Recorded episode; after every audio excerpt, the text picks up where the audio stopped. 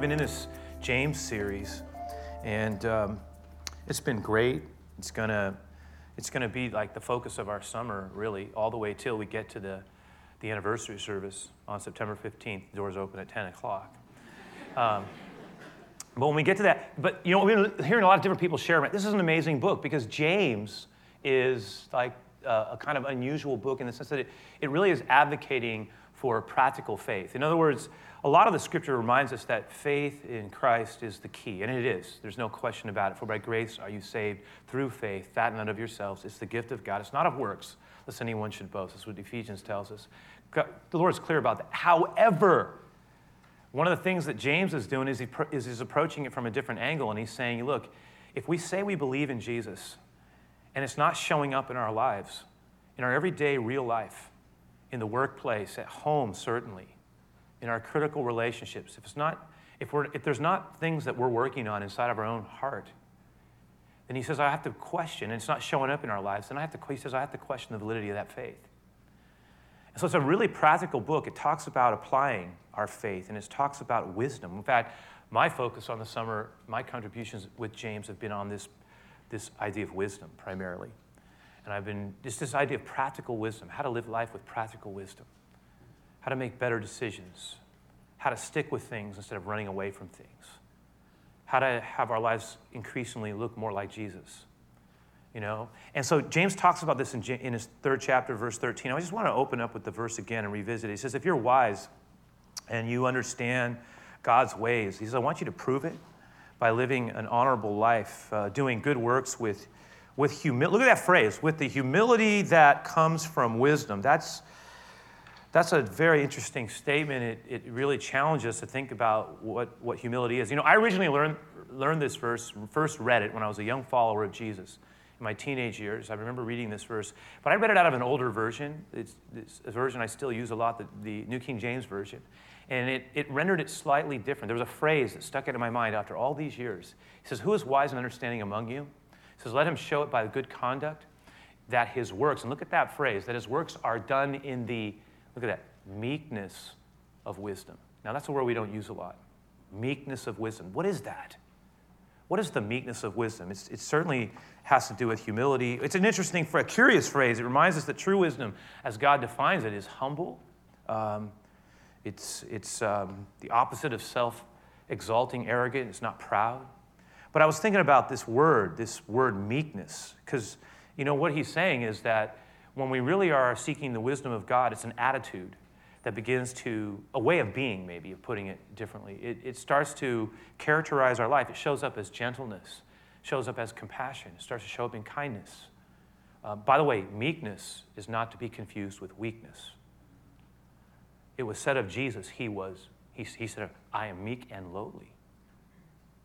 Now, what is you know meekness? Meekness is it, it, it can be sometimes confused for weakness because essentially it's power that is under control.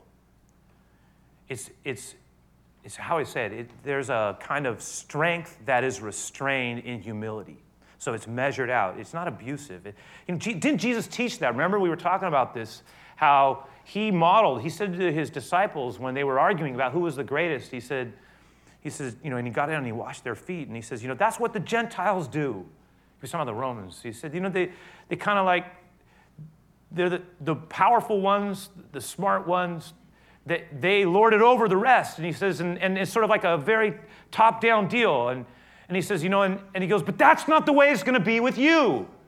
He said, well, I want you to think, I want you to think about it differently. He says, look, if I'm your Lord, and I am, if I'm your teacher and you respect me as such, and I, if I can serve you, then what does it mean about you serving your brother? What about that? Is any of you, are any of you too good to be? He was modeling servant leadership. That's the meekness of wisdom.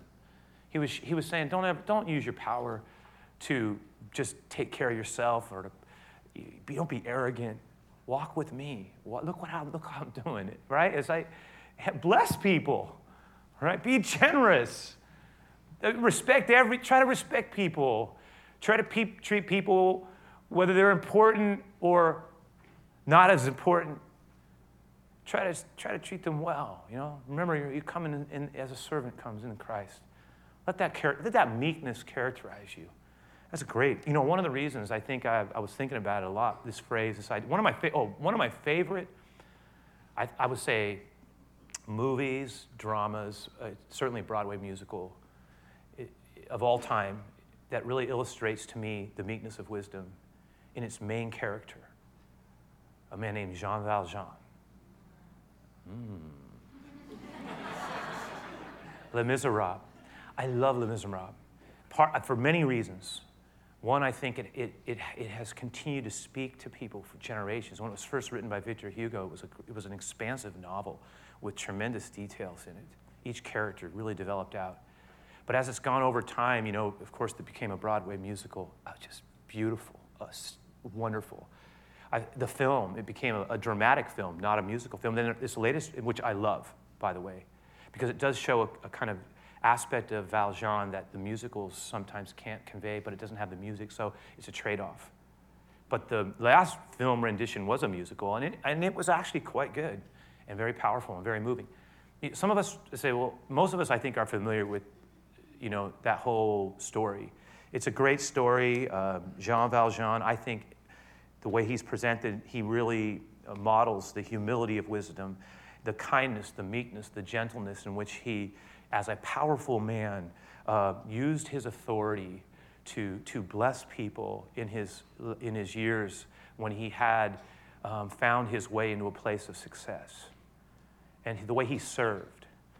I was telling um, someone after service, I said, you know, one of the reasons I love the film, and it, I think it stars Liam Neeson in it as Jean Valjean, and I, I, I, there's this moment where there is the, the, the, she's, a, she's the prostitute, and she needs, she needs his help, and so he comes, and she's sick, and she thinks he's, that, that somehow there's a quid pro quo, that she's, she's so she, she opens up the sheets and, and he, the, the Christ likeness of what he was saying, how he modeled it, it was so beautiful to me. It's, wait, no, no, that's not, that's not what I've come.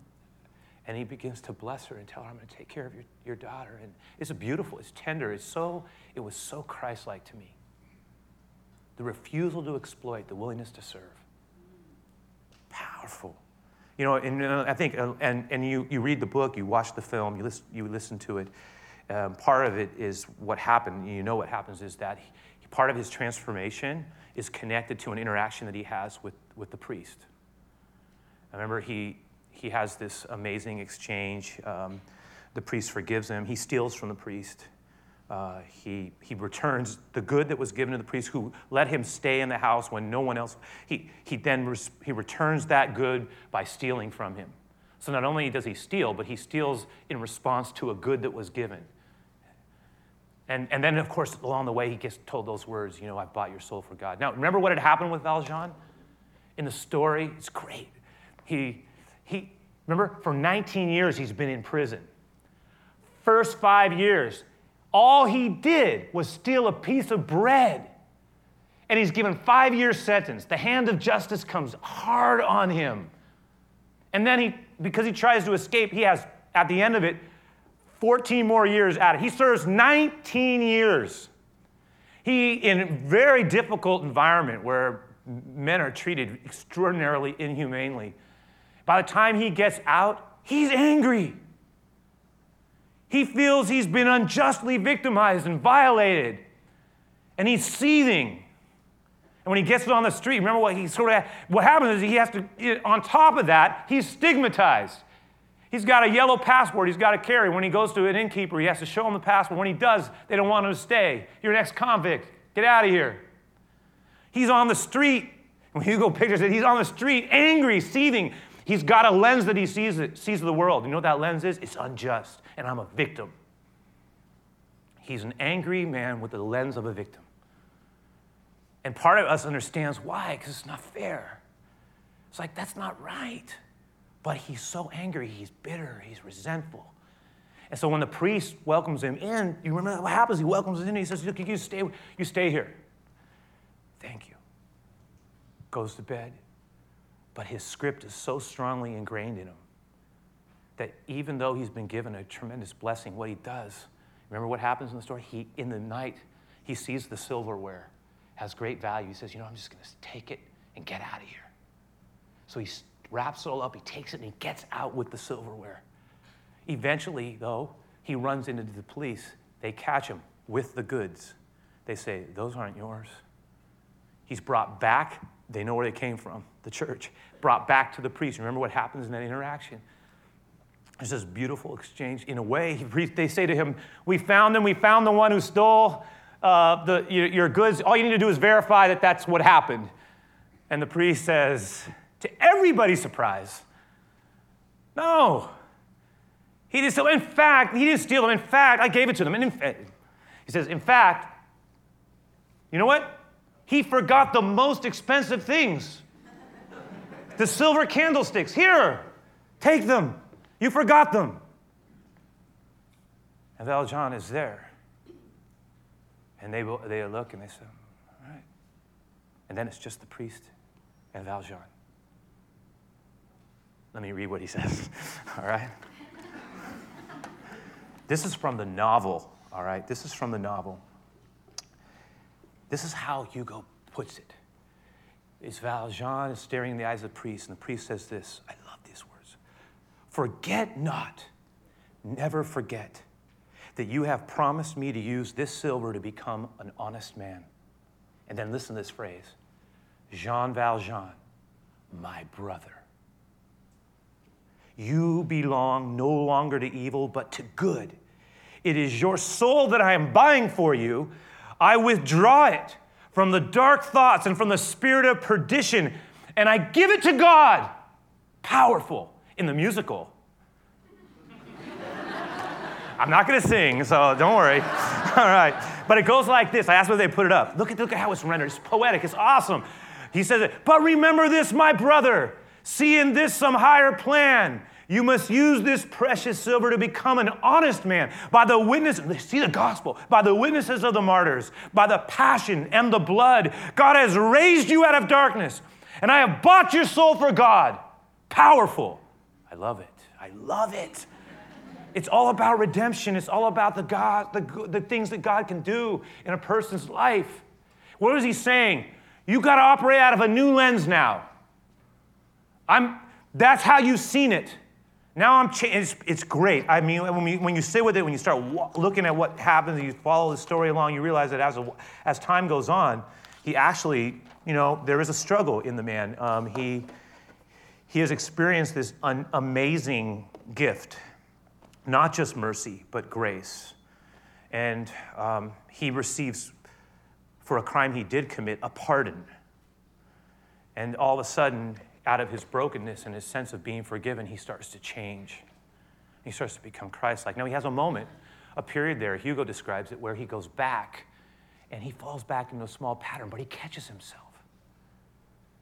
And he, along the way, he, he, he begins to see himself in a different lens. He begins to see himself through the lens of one forgiven and one blessed. And then he becomes, amazingly, a blesser.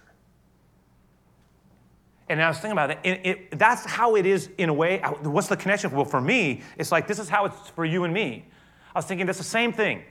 How we see ourselves in Christ affects how we live and treat other people, and how we also work on ourselves. Because when we truly do see ourselves as someone who's been forgiven and shown great mercy, that has an effect on how we live out our life. If that's the lens we see ourselves out of, that I am forgiven in Christ and shown great mercy by God, not just once, but on a continual basis, then that begins to permeate my life. It starts to become the way in which I view things. So, how can I be angry, so angry? How can I want to retaliate? How can I ignore things that are going on inside of my heart when the Lord who has forgiven me and does continually forgive me? If that's the lens that I'm seeing myself through, forgiven and loved by Christ, who gave everything for me, then that's going to challenge me when I'm confronted with things that are uh, ugly in my own heart. And God's going God's to call us out. It's, and again, it's, it's going to affect how we carry ourselves, it's going to affect how we treat others. You know, this principle is really illustrated by something else that Jesus said.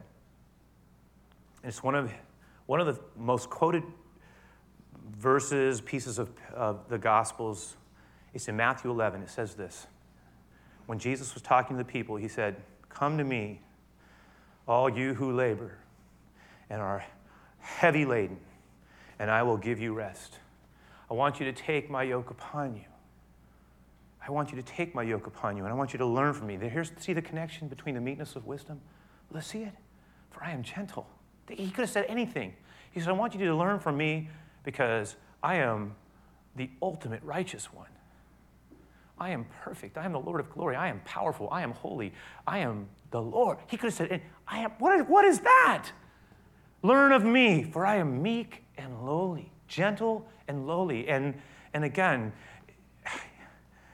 you will find rest for your souls, right? You'll find rest for your souls. For my yoke is easy and my burden, my burden is light. He was contrary. He was talking to people. You know, now we read that and we go, oh, it's uh, very interesting. You know, I mean, what is, what is a yoke? They knew that it was, we don't use that that much. We don't even barely refer to a yoke. What is he talking about? In, in, in their day, right, they would have understood exactly what it was. Because you know what a yoke was? A yoke was a, a piece of wood that was often placed around the neck of an oxen. And it would join two oxen together. And it still happens in still parts of the world where it, this is a regular, regular kind of visual. But for us, we don't see it as much. But in their day, it was so clear. In fact, a yoke of oxen were two oxen. And they were brought together and they created two oxen power, right? And you could move through, you could plow things, you could carry things, pull things. Ox, ox was strong. You put two of them together. Usually you would put a, a weaker one with a stronger one. And then they would move together. And what is Jesus getting at? He's saying, I want you to learn my ways. I want you to yoke with me. That's what, he, that, that's what that means. It's like learn my, it's like Eugene Peterson called it. He says, he says it's, it's as if Jesus said, learn the unforced rhythm of grace by moving with me. Learn to move with me in life. Learn to move with me. Let, whenever we're feeling that heavy, he's saying, don't, one thing he's saying, look, I, I'm not trying to lay something onerous on you. It is a yoke, it requires something of submission and alignment on our part, but it's not designed to, to cheat you out of life or lay heavy things. It's designed to teach you how to move with me. Learn to move with me. Learn to move in my rhythm. That's what he's trying to get at. It's, and, and, that, and what he's also making there is that connection then that part of what he was modeling and teaching is that gentleness and humility of heart are keys to to the deep and rested soul. And a lot of times you and I can know when we're carrying things that we've assigned ourselves. Some of us right now, we have, honestly, the truth is, we have a very heavy load. And we are feeling that weight.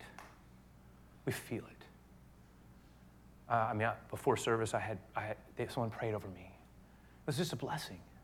He said, you know, they didn't even know I was going to share on Matthew 11. They said, you know, whatever that, remember, his, his yoke is easy. It's like his burden is light. Like, don't, don't carry, remember, don't carry, when we're carrying things, part of what the Lord is saying is take my yoke on you. Don't, don't get, don't get the carry, my burden is light. We'll, talk about that in a moment. Let me go back to James, James 3. James 3, verse, look at the next three verses, just kind of read through them. He says, But if you, he's talking about, again, that meekness of wisdom. He says, But if you're bitterly jealous, there is selfish ambition in your heart. Now, notice he's saying two things will corrupt the humility of wisdom in our life. He says, If you're bitterly jealous and there is selfish ambition that's gripping your heart, don't cover it up the, up the truth but with boasting and lying. Don't say that you have the wisdom of God if that's the stuff that's moving inside of our heart. For jealousy and selfishness are not, that's not God's kind of wisdom. In fact, then he uses three words with increasing intensity. He says, no, no, such, those kind of things are like, they're earthly, they're unspiritual. He says, they're even, even demonic. He says, for wherever there is jealousy and selfish ambition, there you will find disorder in every, every kind of evil kind of thing. I mean, every evil, evil of every kind. Basically, what he's saying is that's going to destroy the peace. Now, that's true in any, any workplace environment, it's true in any home, and it's true in our own heart. This, this stuff, envy, it will, it will just squeeze out life. And all of a sudden, it creates a very competitive environment. And I was talking to some people, they say, That's the environment I work in. It's, it's everybody's, everybody's out. I can't trust anybody. You know, everybody's trying to get the one up. Everyone will stab you in the back. You know, it's just, when that when that is the value, right? When there's a when there's a culture of jealousy or a culture of ambition that's self-oriented, it destroys the peace. The reason it ruins the peace is because peace, peace moves together. There's a unity in it, there's, there's a humility in it. What, what he's saying is that whenever these two things exist, it destroys the peace. Listen, when they exist inside of us, it destroys the peace. When we're consumed with what someone else has or what we don't have, um, I'm, I'm going to, you know, because the Lord wants us to have peace. You know, Jesus wants us, Jesus said, I want to give you peace in three ways, primarily. That's how I see it peace with God by relationship with me, peace with one another by applying my principles by my spirit into your key relationships, and in peace of mind where so much of our conflict occurs. I will give you rest. My peace will guard you like a sentinel in the night. When that stuff comes at us, peace I give unto you, not as the world giveth, give I unto you. You will keep him in perfect peace, whose mind is stayed on you, those who trust in you. I, if I was consolidating what James is teaching us and what we talked about, I would put it in these three ways. So I'm going to talk about just three critical ways to apply this and consolidate these truths down. I'm going to suggest that if we want to grow in godly wisdom, then we're going to need to guard against. Here's the number one, and I talked a little bit about it already. We're going to need to guard against number one, just envy, you know, and instead, what we need to do is cultivate a kind of godly contentment in our lives. This is really important, you guys, because how can I say it? It doesn't, it doesn't mean, contentment doesn't mean that we lack ambition. It, there can be a legitimate ambition. Well, I'm thinking about this. What, what it's reminding us is don't get consumed with stuff and make that the, uh, the acquisition of those things the condition for happiness and peacefulness in God. Don't do that. He's, he's, when he's talking about you know, contentment, he's, he's saying there's a place of satisfaction even when things aren't going the way we want them. Uh, how, I'll put it another way. It doesn't mean that we are at peace with every situation. Listen, what it means is that we learn to be at peace in every situation. That's a very different thing. I may not like what's happening right now, but God has a way of showing me a path in the middle of this situation that I find very difficult, very uncomfortable, and part of me wants to run away from and maybe even become self destructive in. But the Lord wants to teach me in His wisdom, the humility of wisdom, how to be not at peace with the situation. Maybe I need to continue to work and pray for a change. But while we're walking in it, listen, we learn to be at peace in it. And that is a gift of God. That's what He wants to teach us how to do to not be destroyed, defined, to not see ourselves out of the lens sometimes of an unfair or even bitter place, but to remember who we are in God. And, and then I'll, I'll, flip it over to the second piece here, which is this. We not only need to guard against envy and cultivate contentment, but we need to also guard against selfishness. I'm going to use a, a bit of a play on words here, and instead cultivate selflessness and sacrificial love that instead of allowing ourselves to be dominated by what we want all the time, remember, we follow in the way of the Master, follow my unforced rhythm of grace, you know, follow with me, yoke with me, walk with me, learn my ways. Remember to be a blesser. Don't get just consumed in what we want for ourselves, right? A lot of times I say to people, you know, you got the Lord wants to teach us to love well, in healthy. Okay, He said this. He said, love, love your neighbor as yourself. I know it's been said before, but if we don't have a healthy, healthy, healthy self love, how do we love others healthily? A lot of times, the first thing that God's trying to get at in a person's life is to have a healthy perspective of how much we are loved by God. Because a lot of our relational issues are connected to an unhealthiness of understanding of how much we are really loved. We have, a, we have an un, unhealthy self love. And, and, and I'm not talking about ego. Um, I'll use an example. Remember when Jesus is like, and I'm talking about loving ourselves in a healthy way so that then we can bless other people. And I, will give you a perfect example. When Peter and Jesus on the other side of the resurrection after the denial, where Peter had, uh, you know, early on, Peter's lens is, you know, I am a strong man who is loyal.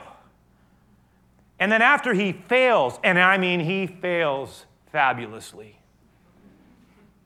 It is complete, utter, broken disavowment of anything to do with Jesus, the one he loved. You want to talk about a failure.